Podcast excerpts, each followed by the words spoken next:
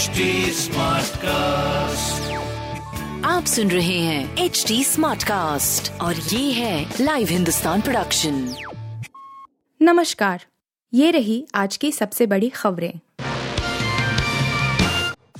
Sonia Gandhi add के सामने होंगी पेश। नेशनल हेराल्ड मामले में कांग्रेस अध्यक्ष सोनिया गांधी मंगलवार को एक बार फिर प्रवर्तन निदेशालय ईडी के सामने पेश होंगी। इससे पहले ईडी सोनिया गांधी से गुरुवार को करीब तीन घंटे पूछताछ कर चुका है। इस बीच, कांग्रेस ने केंद्र सरकार पर जाँच एजेंसियों का दुरुपयोग करने के खिलाफ पूरे देश में सत्याग्रह करने का ऐलान किया है। पार्टी प्रवक्ता शक्ति सिंह गोहिल ने कांग्रेस मुख्यालय में पत्रकारों से बातचीत में कहा कि नेशनल हेराल्ड मामले में ईडी पहले जाँच कर मामला बंद कर चुकी है। सरकार बदले की भावना से विरोधी पार्टियों के नेताओं के खिलाफ जाँच एजेंसियों का दुरुपयोग कर रही है। कांग्रेस इसके खिलाफ पूरे देश में महात्मा गांधी की प्रतिमा के पास शांतिपूर्वक सत्याग्रह करेगी। मंकी पॉक्स संक्रमित के संपर्क में आने वालों की 21 दिन होगी मॉनिटरिंग। मंकी पॉक्स के मरीज़ के संपर्क में आने वाले लोगों को 21 दिन तक निगरानी में घर पर एकांतवास में रखा जाएगा। अगर इस बीच उन्हें लक्षण दिखाई देते हैं तो उसके आधार पर उनका इलाज किया जाएगा।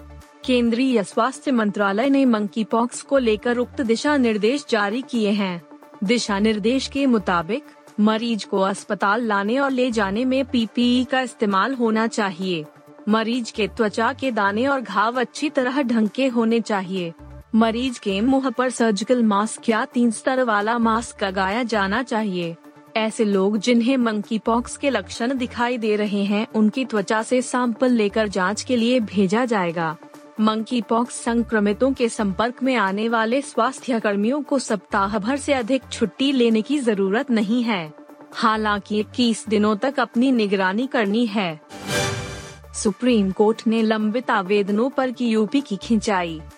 एक दशक से अधिक समय से जेल में बंद कैदियों की जमानत पर विचार करने में उत्तर प्रदेश की विफलता से सुप्रीम कोर्ट सोमवार को काफ़ी नाराज़ दिखा।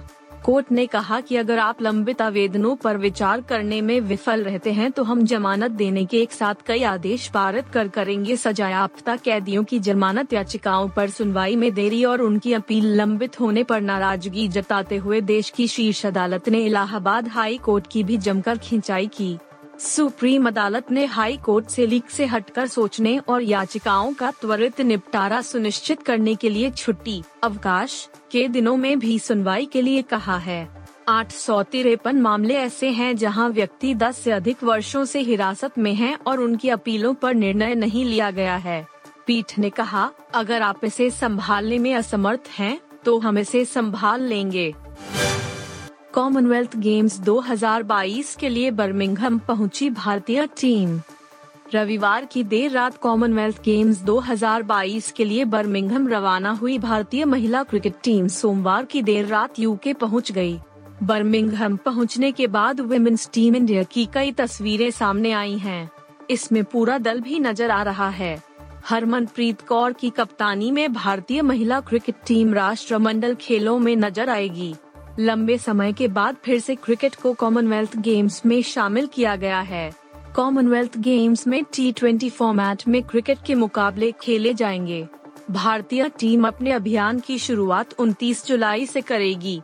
29 जुलाई को पहला मैच भारत का ऑस्ट्रेलिया से होगा। भारतीय महिला टीम ग्रुप ए में है। इस ग्रुप में भारत के अलावा ऑस्ट्रेलिया, पाकिस्तान और बारबेडोस की टीम है, जो मूल रूप से वेस्ट इंडीज की टीम है। लेकिन बारबेडोस के नाम से खेलेगी। निर्देशक हसल मेहता फिर हुए कोविड पॉजिटिव। बॉलीवुड के दिग्गज film maker Hansal Mehta Covid positive पाए गए हैं और उन्होंने एक इंस्टाग्राम पोस्ट के ज़रिए फैंस को बताया है। हसल मेहता ने अपनी इंस्टा पोस्ट में बताया कि वह संक्रमित हो गए हैं और इसके सिम्पटम्स बहुत माइल्ड नहीं हैं। उन्होंने अपनी इंस्टा स्टोरी पर लिखा तो मेरा कोविड टेस्ट पॉजिटिव आया है। लक्षण बहुत हल्के नहीं हैं। पिछले कुछ दिनों में मुझसे संपर्क में आए लोगों से रिक्वेस्ट करूँगा कि ज़रूरी कदम उठाएँ।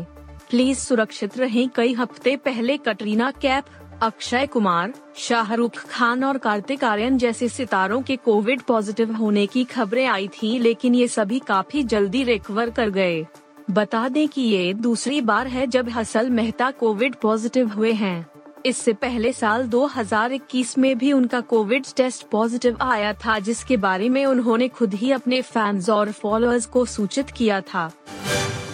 टीम इंडिया के former captain M S Dhoni को एससी का नोटिस टीम इंडिया के पूर्व कप्तान महेंद्र सिंह धोनी को देश की सर्वोच्च अदालत ने नोटिस भेजा है।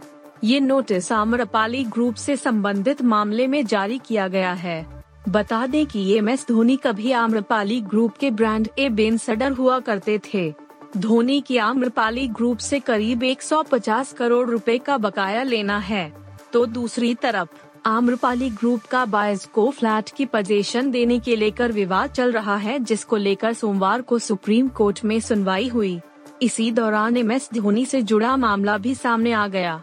सुप्रीम कोर्ट की ओर से आम्रपाली ग्रुप और एम एस धोनी दोनों को नोटिस जारी किया गया है। आप सुन रहे थे हिंदुस्तान का डेली न्यूज़ रैप, जो एच टी स्मार्ट कास्ट की एक बीटा संस्करण का हिस्सा है। आप हमें फेसबुक ट्विटर और इंस्टाग्राम पे एट एच टी या podcasts@hindustantimes.com पर ईमेल के द्वारा सुझाव दे सकते हैं। आप सुन रहे हैं एच डी स्मार्ट कास्ट और ये था live Hindustan production smart Smartcast.